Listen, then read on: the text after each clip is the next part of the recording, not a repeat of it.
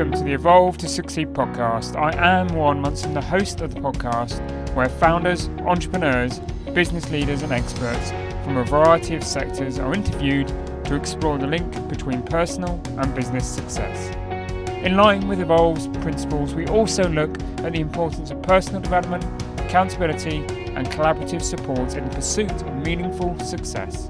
Through the insights of our guests, as well as my own business journey, the aim is to inspire you, the listener, to become better in life and in business. Welcome to this week's episode. Today I'm talking to Chris Palmer, someone I've known for many years and who is an enthusiastic supporter of Evolve as well as a valued member of one of our peer groups. Chris is managing director at Anytech Solutions, an IT company that since its inception in 2003 has won awards for its excellent customer service. Chris also recently started Ping Pong Social, which manages people's social media presence and persona. Talking of presence and persona, Chris has both of these in abundance. He's a big guy, but somewhat of a gentle giant, with a passion for cooking and Formula One. He is also a supporter of several charitable organisations, most notably as a member of the Board of Trustees for Lewis Manning Hospice Care. He combines this with regular talks at schools and is part of establishing learning programs for young people interested in business. Both professionally and personally, Chris has had a challenging and interesting journey to get to where he is today. And it is this journey, as you'll hear, that's influenced his desire and conviction that a business owner has responsibilities to their communities. It's this subject, as well as many others, that Chris and I discussed today, including the point at which he left his comfortable job in pursuit of the entrepreneurial life. I had a, a little miniature bottle of red wine on the train on the way back, um, and it was just a wonderful feeling. A wonderful feeling of being free. The philosophy that guides his attitude towards doing good for others. From a very young age, I think I was always conscious that as a person of colour, I want to show as many people and children, young, old, what have you, that it doesn't matter. And the attitude that gives him the energy to keep exploring new possibilities. Coasting isn't for me, and if I feel I've got more bandwidth and there's something I want to explore, um, I will. If you want to learn more about Evolve, then please do go to evolvemembers.com. But for now, let's get on with the show.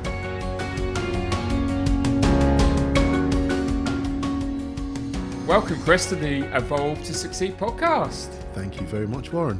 It's great to have you as a guest on this week's episode, and there's lots that I want to cover with you, lots to uh, talk about, some very specific business subjects. But first off, I suppose I need to ask the question how did somebody from a creative background who studied art and design uh, end up in IT? Well, I would say that the my first graphic design job was straight out of college, and I took that job purely because it was the only job I was offered. Yeah. Um, not many people straight out of college got snapped up, and I thought it was uh, a great opportunity. And also, one of the reasons for jumping at that was um, being a Birmingham boy, I finished my studies in Croydon. Okay. And for quite a few reasons, I didn't want to go back home. Right. So for me, the, the plan was always to use education to get out of home. Okay. Um, and uh, you look shocked now. Yeah. So my mechanism for getting out of home was always going to be education. Um, but obviously something that I loved. Yeah. And um, I loved drawing, I loved graphics, I loved art, still do. Um, so when the opportunity came up to get a job straight out of college, um, I grabbed it with both hands. I didn't care if it was going to pay my rent and meant I could stay in the in the room that I was in in Croydon. That was a great first step as far Yeah. as I was concerned. So grab that job. I very very quickly realised that I was not going to be the best graphic designer in the world. Um, and that realization, although um, uh, hard at the time, it meant that I very much, living in London, I very much focused on the carrot. The bigger the carrot, that's what I followed. Okay. But still within. But still within the arts, still within the creative industry. Um, so, as a as a young lad leaving school, art and computers was always my my thing. Um, so my first role as a graphic designer was literally on a drawing board, doing adverts and you know very basic graphic design, um, which was fun. Great team of people, but wasn't really going to go anywhere. Um, and I then started wondering whether there was a way for me to combine my creative slant with computers. Um, I tried uh, my very best to get into the moving picture company because I wanted to get into film and film editing, but digitally because that was one of the things that I uh, got a distinction in in my in my in my course, and um, that didn't come off. So after my first role as a graphic designer, I then started looking for jobs within the centre of London that combined creativity with computing. Okay. So I ended up moving into presentation, digital presentations. And when was this then? What sort of year was this? Or I'm really bad at years. yeah, was I'm really- nineties then, early nineties? Yeah, yeah, it would have been. Okay. So put it this way: the first Mac that I ever touched at college scared me. Yeah. I couldn't get my head around it at all and recoiled. Um, so I then moved into into a role um, that, believe it or not, it was paying me twelve thousand pounds, which for me, in my second role out of college, a year out of college, was an enormous amount of money. Yeah. Um, so I grabbed that with both hands. I started doing digital presentations. Um, for one reason or another, that particular business owner, their, their wife had an issue, had an accident with with knocking someone over. So they then left um, London and went up north. And because we got on so well, they gave me the opportunity to run the business from the centre of London on my own. Wow. It's too much. It was Yeah, too much Too much responsibility. At such a young absolutely you know doing all of that trying to to run the sales trying to be the creative trying to produce the stuff all on my own um, was just too much Yeah. it, it just was never going to happen but they gave me the opportunity so i got made redundant from that role and started uh, contracting at a very young age contracting in london still within the creative presentation field Yeah. um, but you know moved from business to business as a as a freelance designer. One thing led to another, and I soon realised that actually maybe being on the creative side isn't where the money is. Ah, it may well be on the back end services. So converting from the digital information into slides, CDs, Yeah. transparencies, all the rest of it. And so I then moved into the bureau industry. And I moved to a company that was quite big in EC1, and they did everything from 35 millimeter slides, everything in between, right the way through to high level photography.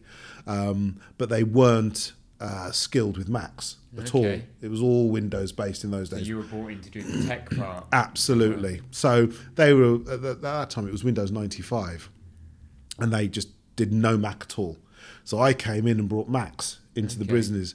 Um, and I, I remember the first Mac that they leased for me cost twenty thousand pounds. Oh my god. Yeah, way back then. Um, now the equivalent would be probably 60 grand, something like that. But it, it was amazing. And I headed up the Mac side of the business for them and built that up.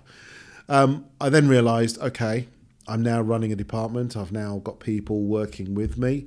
Maybe management is, studio Okay. management is where I should be. So again, I got still no thought of starting your own business with that Not at that point. experience that maybe No. scarred, do you think? I there was a small blip of experimenting with starting my own business when I got made redundant, and I thought, well, maybe I can still service some of Yeah. those customers in London um, on my own, Yeah. and that would be you know a de- decent turn. But it wasn't enough, and um, So it- back into the world, safety absolutely, that. absolutely, definitely. So then I swiftly moved into a uh, studio management role because I felt yet again I felt well maybe the money isn't in bureau, maybe the money is being in a top end London advertising agency.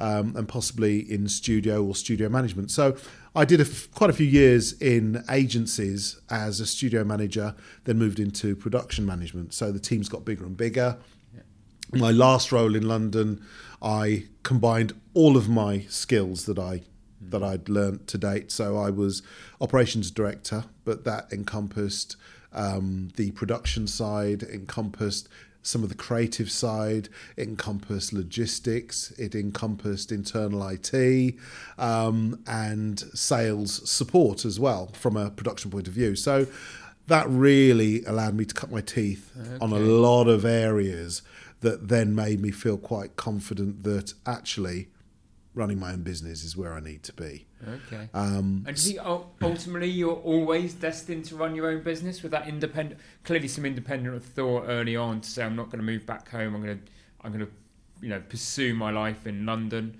Do you think that that independence was always in you to start your own business, or do I you th- think it was experience that led I think it was experience. Okay. it was experience and being in a lot of businesses and moving around a lot in London, you get to see a lot of different businesses and how they're run. Um, you know, I, I glossed over a huge chunk in the middle where I worked for Dewynters PLC, um, and that was a West End theatre design company um, employing, you know, 100 people. Um, and I saw how it did things well, and I saw it did things Yeah, not and so I, I well. always say, you know, you know, I run businesses now and and invest in things and do different things, but I had that kind of employed experience and then a bit of corporate experience, and I that turned me into the person that has enabled me to do what I've done independently. And I couldn't have done and achieved the things I've done if I hadn't had some of those Absolutely. experiences. No, 100%. Um, I mean, we, we probably take it for granted, but we absorb everything that comes at us, be it positive or negative, and it shapes us. Um, and without a doubt, all of the experience that I that I gained in London. I mean, I'm talking about probably eight roles, um, you know, and each time a step up um, in, in in experience and you know all the trinkets that come with that.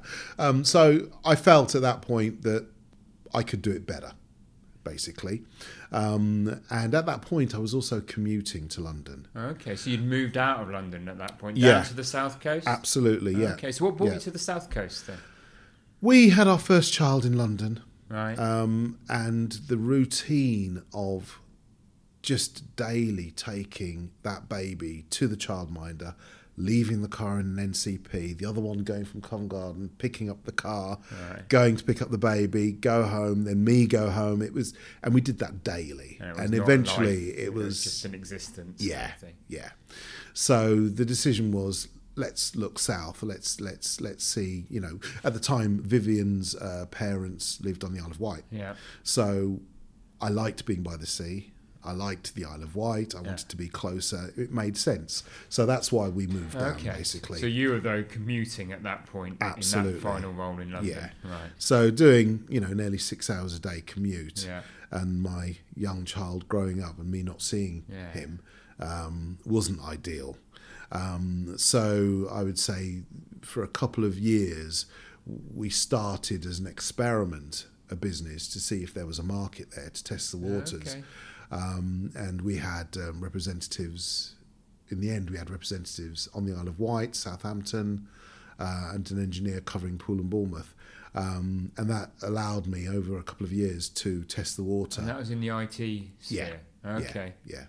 Heavily in the uh, B2C market. So is that something you'd recommend to people? Because you had that kind of employed role, and as some people des- describe it, don't they, as this side hustle or start, or would you now go sort of all in, balls in from the start? I would How would what have you learned from that experience? I would say the phrase side hustle, I get it.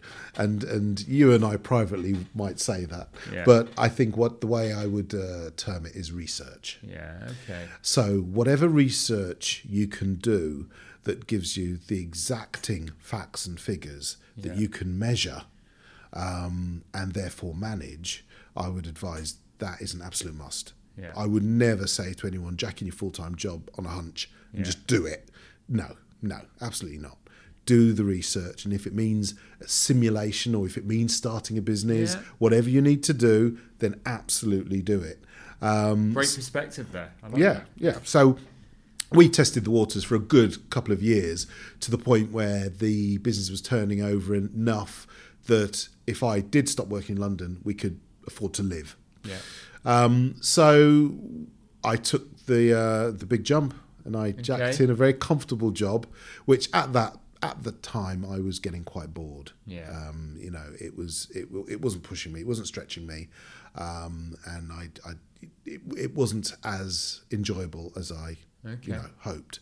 So it for me it was it was a very easy decision to make, but it, and it also made me focus on making my research work Yeah. and really pushing that to understand what was out there and, and what the market wanted.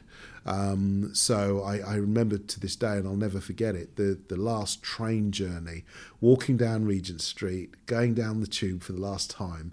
I mean, people must have thought I was mad because I'm sure I was grinning away to myself. I mean, I, I was so happy, and I had a my little miniature bottle of red wine on the train on the way back. Um, and it was just a wonderful feeling, a wonderful feeling of being free, Freedom. definitely freedom, um, and knowing that come Monday I was doing it for myself. Mm. I mean, thinking about it now, it's absolutely barmy because you know I, I literally I halved my salary Yeah. overnight, um, and I just thought But the reality of it was But, and I agree with you. I get that whole research point, but there's, there is a point where you've got to take the leap of faith, and you've got to have the confidence in yourself, and you've got to take that risk. And there's going to be usually be some sacrifice at that point to commit to a new business, isn't there? There is, there is, um, but I also, you know, I mean, on one level, you could say, yeah, you know, as long as you do your research and you go for it and all the rest of it. However, at that time, it was very much a B two C business, um, and and and let's let's face reality. Um, there aren't that many minorities down here, Right. and so there was also that that underlying feeling of how will I be received. Okay. How will I? b- Yeah, absolutely, Wow. absolutely. Because initially, when the business first started, it was B two C, So so it was computers, new at people's computers, homes. fixing? All Yeah, of that, yeah, it's break B2C. fix, Right. um, and a lot of it would have been going into people's homes. right. Um, and you would, from now and then, you'd see the surprise, you know, because people Right. wasn't expecting someone of colour to turn up. Um, and and you know, it never it never became an issue, but it was certainly something that I was unsure how I would be received. Okay. That Um, perception piece. yeah, absolutely. Maybe. Or, yeah. Absolutely, absolutely. So, you know, as a minority in business, there is always that additional layer um, when you're working in uh, in a in a sector or an environment where you could be perceived to be the minority. Do you still feel that to this day, or less so? Um, far less so. Okay. I think I think when you're starting a business out afresh, although you may have confidence in what you can deliver, you are still delivering ultimately to people. Yeah. And as confident as you as you feel, or uh, or don't have a chip on your shoulder, etc., Yeah. etc., there is still that reality check at the end of the day. we? Absolutely. You know, um, you know, if I was short, I might have a Yeah. thing about being short.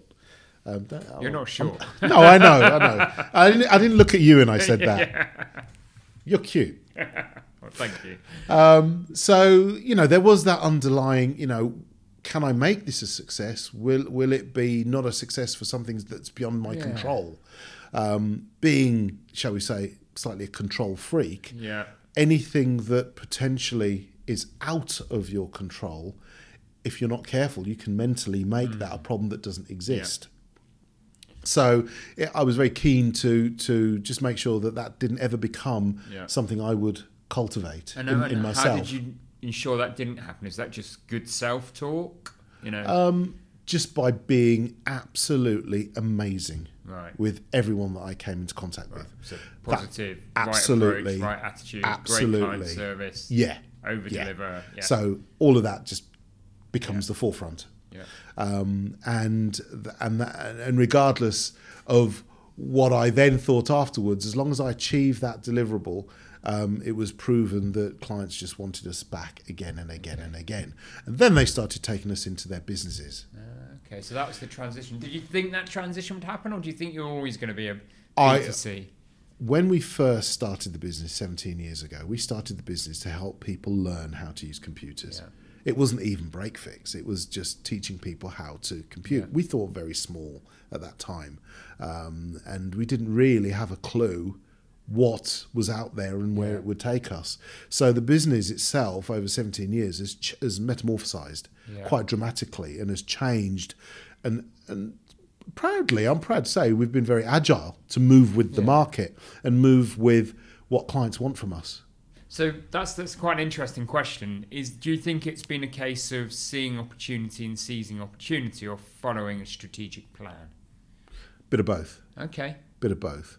Right. If if you're running a business and you start to see a trend, or you start to be asked to do something that clearly has uh, better revenue return, but it may not be an area of specialism or an area that you thought you would get into. To me, you need to be agile enough in your business to capitalize on that. Um, and if it ends up changing slightly a sector within the business, there's no harm done. Yeah. Uh, you have to you have to deliver what the market wants. Yeah. Forget your ego. Forget what you thought the business was going to be at the beginning. If everyone wants it to be blue, Yeah. but your favourite colour is red, Yeah. you need to adapt and start giving them blue. Yeah. Because if you give them the blue, they'll love you more and they'll just want more blue. But generally, you've got to have some sort of plan and some direction of travel. Definitely. Yeah. definitely, um, and and you know, very early it became very obvious that teaching people how to use computers wasn't going to be a long term strategy, No. um, or doing it personally wasn't going to be a healthy revenue stream. Obviously, now we'd do things very differently. If that's what we wanted to do, we'd be more online, etc., etc., and money in the sleep. Yeah. But that was very much a person to person, very personal um, deliverable. But what that then meant was you tended to come in contact with people that, um, shall we say, were comfortable. Um, for them, it was more. I'm intrigued. I'm I'm interested, and I'm happy to spend on one to one to do that. But what that then meant was you also, without probably realizing it, you developed a network of um, upwardly mobile people, um, which therefore then became people that you could market other services to that weren't just Yeah. training. So our database today, 17 years later, still has many people that used us 17 years ago. But now they buy their computers from us, they buy their Macs from us, they anything to do with their computing or technology, televisions, anything, they come to us first. Right. Be that home or Absolutely, business. absolutely. And so the transition, we started being taken into businesses.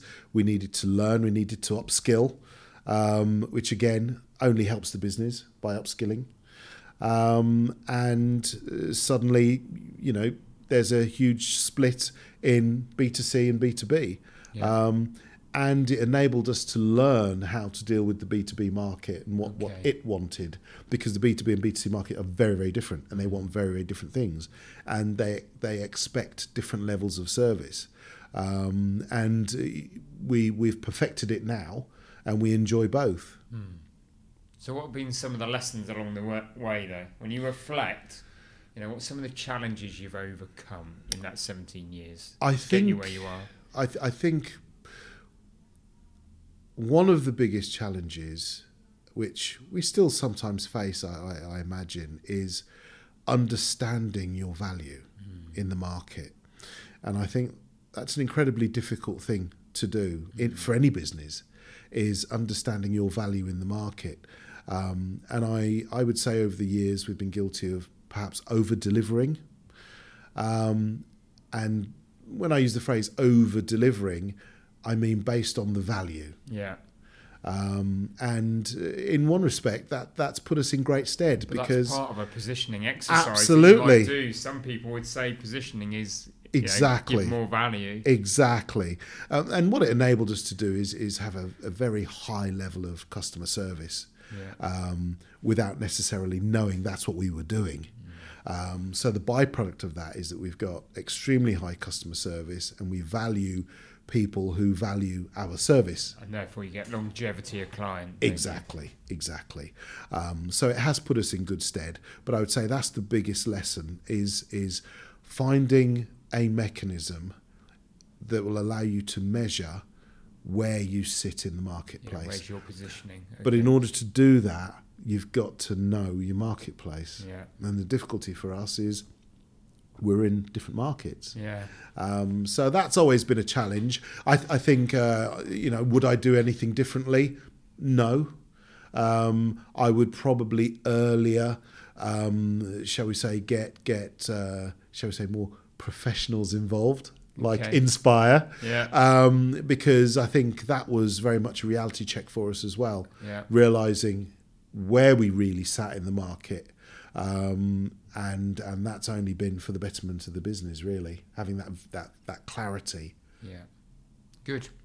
And you're very, you know, moving on to some wider subjects. I think one of the things that I admire about you and your approach to business is you have a real strong sense of responsibility for the community and for others.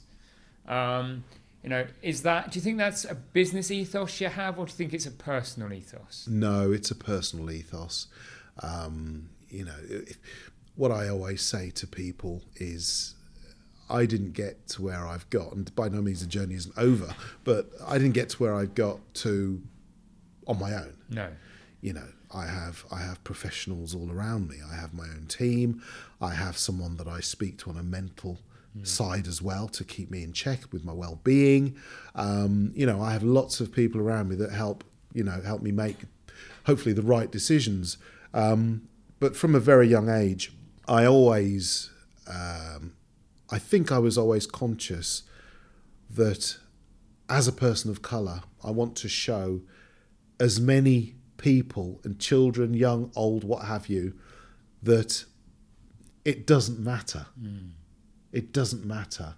Um, and not to use um, past experience or upbringing or background as an excuse. Um, some people might think, well, you know, you, you, you, maybe you're doing it because you want to show it can be done. Well, no, I actually want to show that you don't make excuses for not achieving what you want to achieve. I won't use the word success because success is very ambiguous and means different things to different people. Um, this isn't about being a success. This is about just showing as many people as possible that anyone can achieve anything, regardless of your background, regardless of your creed, regardless of your religion. Um, don't use them as excuses. So I've I've been very keen to show the young coming through that they can achieve. Um, you know, if I go and speak to a school full of you know school full of children, I'm not just talking to them and showing them that I'm a local businessman and I do this, that, and the other. First and foremost, what I want them to see is that there's a businessman, he's black, and he's come to talk to us. He's come to help us. So if I can influence or change any preconception, that's what I want to try and do. So it's influencing and supporting Absolutely. the next generation. Absolutely. Absolutely. Absolutely. So, you know, maybe one day if they hear someone saying something, they go, well, actually, no, that's wrong. Because I remember some guy came to our school and Yeah. he was black and he helped me and did whatever. It's all about trying to break down any systemic preconceptions um, about anyone. So, in terms of the next generation, and I know you put lots of support out there, and you've bought some books recently Yeah. to provide to the schools on business and Yeah. stories, and you've done lots of things, those talks. But do you have fears for the next generation and what they're going to face if they do want to start a business, or the challenges that may face them? I have. It, it, I would say it, it's it's a double edged sword. At the moment, I have fears over the next gen's mental health and well being, but very much. I would say my fears for that are short term. I think it's been um, the spotlight's been put on it during the pandemic, obviously, because all the, the disruption that they've had. Um, and you know, my youngest has, has experienced it. You know, he's going through a tough time at the moment. But having said all of that, I think with technology and the awareness, especially in our community now, the awareness, I think children have a fantastic opportunity to start digital enterprises locally and get support. Okay. I, I would happily support any young person that came to me and said, I've got an idea. What do you think? I want to kick this off. How can you help me? I would absolutely, and I mean this, I would absolutely support any young person that comes with energy, passion, and a work hard ethic. That's all I need, and I will support them. And I think I'm not alone. No. I think I think the, the, just just the sheer awareness of what technology can do and how small the world is now. Technology has shrunk the planet. You can reach out and collaborate with anyone around the world that's interested in what you want to do. You could never do that in my day. No. You had to do things your own. Yeah. Snail mail. That's the way you had Yeah, to crawl. very analytical, wasn't it? Step by step. Absolutely. Yeah. A- And and you know, took time and took far more investment than it needs now. Now, if someone's got a great idea, a couple of weeks you can have that up and running. But do you think that also leads to this kind of everybody can be an this perception that everybody can be an overnight success, and that's not necessarily a healthy attitude. Well- we all know to to get a business truly successful, it takes perseverance, guts, and determination, doesn't it? Yeah, the the the overnight success thing. 100% I agree with you and and social media although powerful is equally responsible for that um, and you know someone someone once told me perception is reality and they were absolutely right but it's down to people like us to remind and educate and mentor to make sure that as many young people as possible realize that that isn't the case. Um, there are some industries where you can have incredible financial success very quickly, if that's what we're talking about. But is that really success? That's not real success. It's funny today. I sat in a group and we, we, that we get together now and then, and we had breakfast and we were talking about that very thing. Um, and we've all realised now we're getting close to fifties. I'm 52 now. That success isn't about the flash car. Well, I usually end the podcast, but we're going to do it, listeners. I'm going to do it mid podcast here because we're talking about success. So, what is your definition of success, Chris? I decided um, today, um, it's been on my mind for a while. My success is I want my sons, especially, to be proud of their dad. Okay. That's what I've realised. And what do you think it's going to take for them to be proud of their dad? I think if I can help and influence and make positive change on people's lives, I think that that I'll have achieved. Okay. That's quite fundamental and deep. It is. But I think what better legacy Yeah. to leave behind? And, and Anitech is the vehicle to enable you to do that because it provides you with the security to give you the confidence to be able to influence in other ways. I think it's a it's a base, but now now that I'm more in tune with how I'm perceived and how I want to be perceived and who I want to be surrounded by, um, I think uh, I'm at the point where where I'm I'm far more able to influence without necessarily any other vehicle. Yeah. Um, I have a network of people around me that, that will support me in various areas if if it touches their nerve, um, and I think that's important. You can't, although I say you know I want my sons to be proud of me, it doesn't mean I'm going to do it all on my own. You know I'm going to use all of my contacts and I'm going to use whatever I need to use for the betterment of people who stand no chance potentially, um, and that's what it's about. It's about using your network. Fantastic, fantastic! What a great response there. Um, but we but one of the things I want to talk to you about, I suppose, is your energy. So anybody that's met you, you know, will say you've got this great energy, this kind of, you know, always seem determined, always seem motivated, always seem upbeat. How do you keep that up? Is there days when you feel like you're putting a show on, Chris? No, no, because I genuinely love the place I've found myself now. Um, I didn't, you know, we touched on it a little bit earlier. I didn't, I didn't enjoy my childhood, if I'm Yeah. honest. It was, it was difficult, um, and my relationship with my father and my mother wasn't great. Although I was loved, there was still lots of things that weren't right. Um, and it's some of those things you only realise when you're older yourself and you've got children. Yeah. Um, and you reflect back and think, you know, why did that happen? Why did this happen? Why are we so dysfunctional? Some of it is um, West Indian traits. You Yeah. know, I'm sure you, you you've heard of stories of, you know, fathers having lots of children everywhere. You know, my mother and father weren't married. Um, I very rarely saw my father. Yeah. Um, and when I did, I didn't really want to.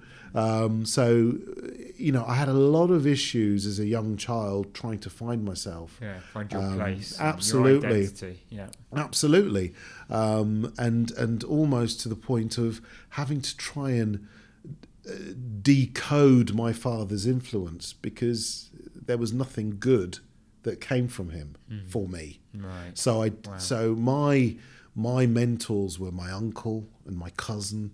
Um, uh, both both uh, one was an electronics engineer and one was an electrical engineer, and those were my go tos. Um, so I didn't have a father mentor. Um, so I think a lot of my youth was spent being quite closed in Yeah. the home. And so my only way of escape was getting out of the home. Yeah. And so every day, every every every every day I'm out, every day I'm meeting someone, it's a happy, great day. Okay. And you've taken that with you Hundred percent. all the way through your life. Yeah, hundred percent. Hundred percent. And as we kind of talk about new opportunities, you've recently launched Ping Pong Social.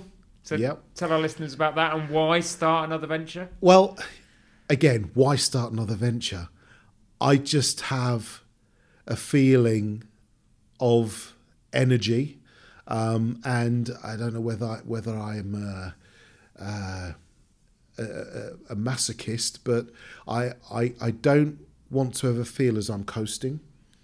I've got an issue with coasting, Okay. um, and again, that's Do you think that comes back to your childhood again? Probably. to be driven and, and, Yeah. try, and this trying to yeah, escape from yeah, something. Absolutely. Um, and you know, I've tried to analyze it, but I, I would say definitely. Um, so coasting isn't for me, and if I feel I've got more bandwidth and there's something I want to explore, um, I will. Yeah. Um, and I think the ping pong social is a reaction to the current marketplace. I remember when um, websites first came out. Um, I remember my first web browser, Alta Vista, um, and using a modem to connect to the internet. And not really understanding it. And then everyone was talking about, uh, at that time, everyone was talking about DTP and you needed to be in desktop publishing and you needed this and that. Right. Then it came websites, and websites were the big thing. If you didn't have a website, you were falling behind the curve. I think social media now is the equivalent of websites then. Okay. Um, I think if you're a business, owner managed business, um, and you're not using social media to create your brand awareness, not necessarily to sell products, but just to create an awareness, create that funnel um, of, of attraction in the market, then you're missing a great, great possibility. Right. And I'm, I'm very aware that, that owner, owner managed businesses they don't necessarily have that technology bias. They don't have that marketing Yeah, bias. smaller end. Yeah, absolutely. aren't they yet, are they? absolutely. They? probably don't even have a marketing person or a marketing outsource. So the last thing they're going to be thinking of is promoting their business Yeah. on LinkedIn, on Facebook for business, on Instagram, on Pinterest if they're if they if they if they make products. So I became very very aware that there's a market there for outsourcing social media management.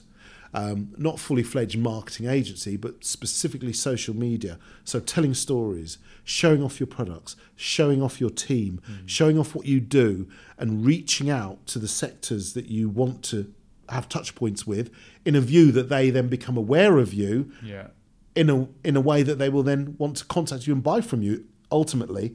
Um, but if you're not out there and you're not being seen, and your competition are, you certainly need to get that sorted right now. So Ping Pong Social is literally filling in that market. Very simple packages, easy to buy, and get up and running quickly on social media and start communicating with your audience. It's Fantastic. that simple. Fantastic. I can see the passion. I Absolutely. can hear the passion in your voice, what, what it does and, and what it will deliver for I'm excited to help. Ultimately, I'm excited to help. Yeah, it's that extension again. Absolutely. It's all about helping. And something I know that, you know, you're very, you know, yourself, you're on social media, you have that presence, you share honestly how you're feeling, but you're you quite often talk about self development as well and Mm. personal development. Why is that so important to you? I think over the last couple of years, especially being involved with um, Evolve, um, the lessons learned, honestly, for me personally, and, and, and the people in the group, in, in, in, in with my peers, um, the change on me personally, and thus on the business and my team, and how I manage the team, how we work together, how we strategize together, how we build together. Um, I don't believe you can do that on your own. And Evolve is like an extension of your boardroom, um, but at a level that you're completely open. Not a boardroom where there's cloak and daggers happening in the background. You know, if, if, if, if people think you're making a mistake, they will tell you. And even if you disagree, you'll go away and you'll think about it and you'll plan and you'll you'll approach it in a way that mitigates risk to a degree. Um, but certainly self development, uh, investing in yourself is is a phrase I heard someone use many years ago. Um, and certainly, if you're not investing in yourself and you're you're not developing yourself, I don't believe you can honestly meet your potential. You can't unlock No. that massive potential that we all have. Everyone has that massive potential. And I don't believe you can unlock that potential just by reading lo- lots of books.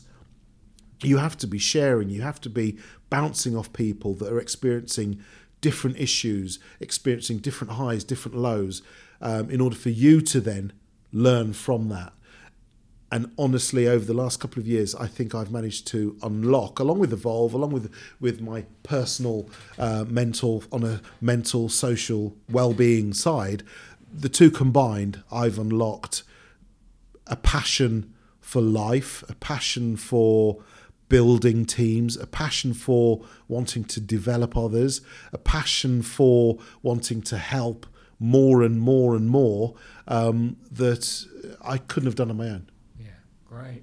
And if you reflect on in life or in business, what's the best piece of advice you've ever received? I remember one of my sessions, um, and um, I'm, I'm, I'm happy to mention her name, Louise Southam. She's a local lady, and she specialises in well-being, development, self, um, you know, being aware of oneself. And she's got her own incredible story um, that she shares.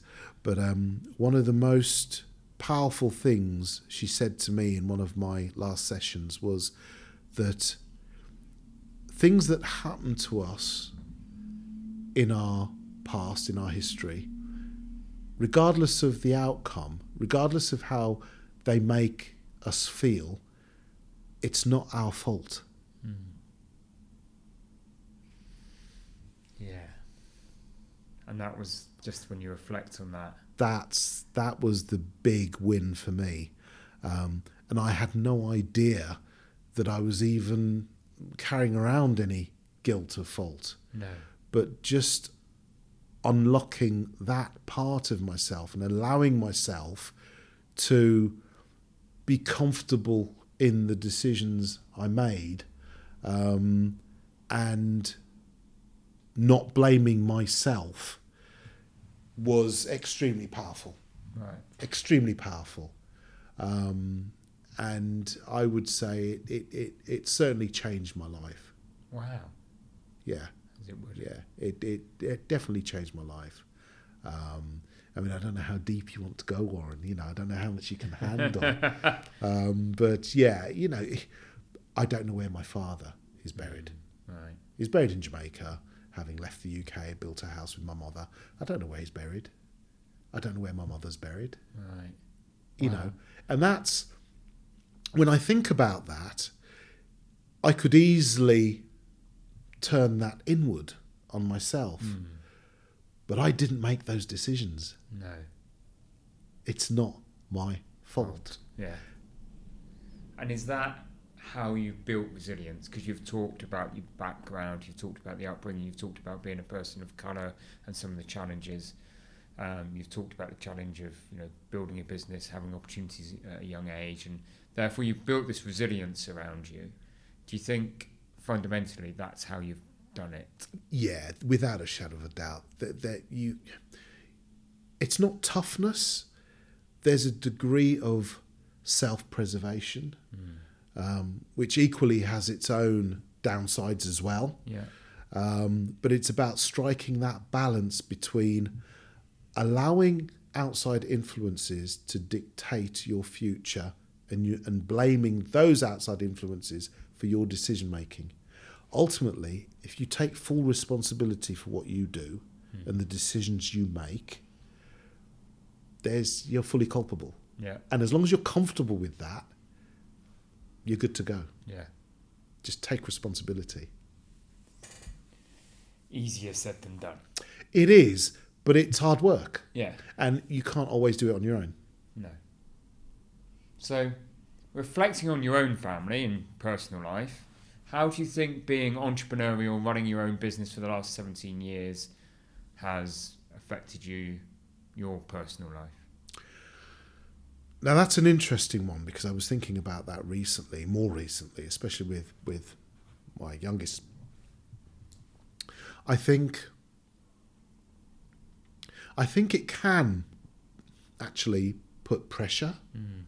on on a young person living with you that perhaps isn't feeling great about themselves, hasn't found their niche, hasn't found their direction yet. So in one respect, depending on the stage that they're at, it could be a fantastic thing to be around. Um, I always thought by having hard-working parents and seeing your parents go out and work hard every day was enough. Yeah. But equally, that can be quite tough, I think, for a young a level of expectation. Absolutely. Yeah. and I think we just have to keep that in check. Um, I don't. I don't necessarily go home talking about, "Wow, that was fantastic! We smashed it! We just won a great deal!" Da da da da da. I don't do that because I'm very aware that that doesn't necessarily relate No. in the home. Yes, we at work, great. You know, we'll ring a bell and we'll jump up and down, pretend we're Wolf of Wall Street. Um, but certainly in the home, certainly more recently, it's far more low key, Yeah. um, and it's all about just trying to create that safe, warm, welcoming environment that allows someone to not necessarily achieve and be successful and be this, that, and the other. Yeah. Just, just be. Yeah. Exist. Yeah, Be happy. yeah. Okay. And, and that's difficult for me. That's difficult for me. I'll Yeah. admit it. It is difficult. I want my sons to be a a, a mold of myself. I want them to be go getters, all the rest of it. But they haven't come from my background. Yeah, exactly. Someone's once said that to me because we were talking about schools and was it private? Was it, you know, what sort of schools should you, should you send your kids to? And I was very much, well, I went to the comp and it's that education I had and how I learned to deal with people that's kind of framed and shaped me. And, and they turned to me and said, yeah, but you came out of school with a hunger and a drive because of other circumstances, things that happened in your personal life. And you've got a drive and a hunger to succeed that your children, if you do your job right, won't ever have. No. And therefore they can't be you. So don't ever think about them being you. Yeah. Just make the right decisions for them in the circumstances in which they find themselves. But it is tough. I'm with It you, is. Chris. It is tough, but um, you know, as I as I said the other day to someone, I said, you know, eh, I'm learning to just love without expectation. Brilliant. Love without expectations. So, going to wrap up. I'd usually wrap up here with the success question, but you nailed that earlier on, Chris. So I'm going to finish with what hard thing are you not doing enough of? If you'd asked me that three months ago, I would have said switching off. Um, but I've been very conscious to to work hard at switching off um, and I think it helps that I have such a fantastic team at work um, that enables me to literally switch off. Yeah. You know, I switched off this morning. I, I had breakfast with the lads. I rung into the office and said, you know, I'm here if you need me. And they said, nope, we're all fine. And I said, okay, I'll go. Okay. And I put the phone down. I wasn't needed. So I'm learning more and more to switch off, Get balance. Get balance. That was the hard thing. I, I felt guilty about not being in the office. Okay. I, d-. I don't anymore. What a good way to end the podcast. So, Chris, if people want to learn more about you or about Anitech or more about Ping Pong Social, where can they go? They can go to LinkedIn. They can send me a direct message. Or guess what? They can just pick up the phone and say hello. Perfect. Good. Thank you, Chris. You've been a wonderful guest on the Evolve to Succeed podcast, and thank you for sharing such, you know, personal elements of your story. Thank you, Warren. Thank you for asking me.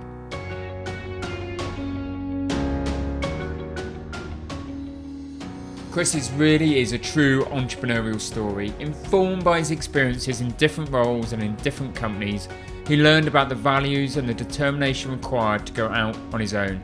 He then combined this experience with a willingness to take risks, but to have those risks informed by his increasing business knowledge and determination to succeed.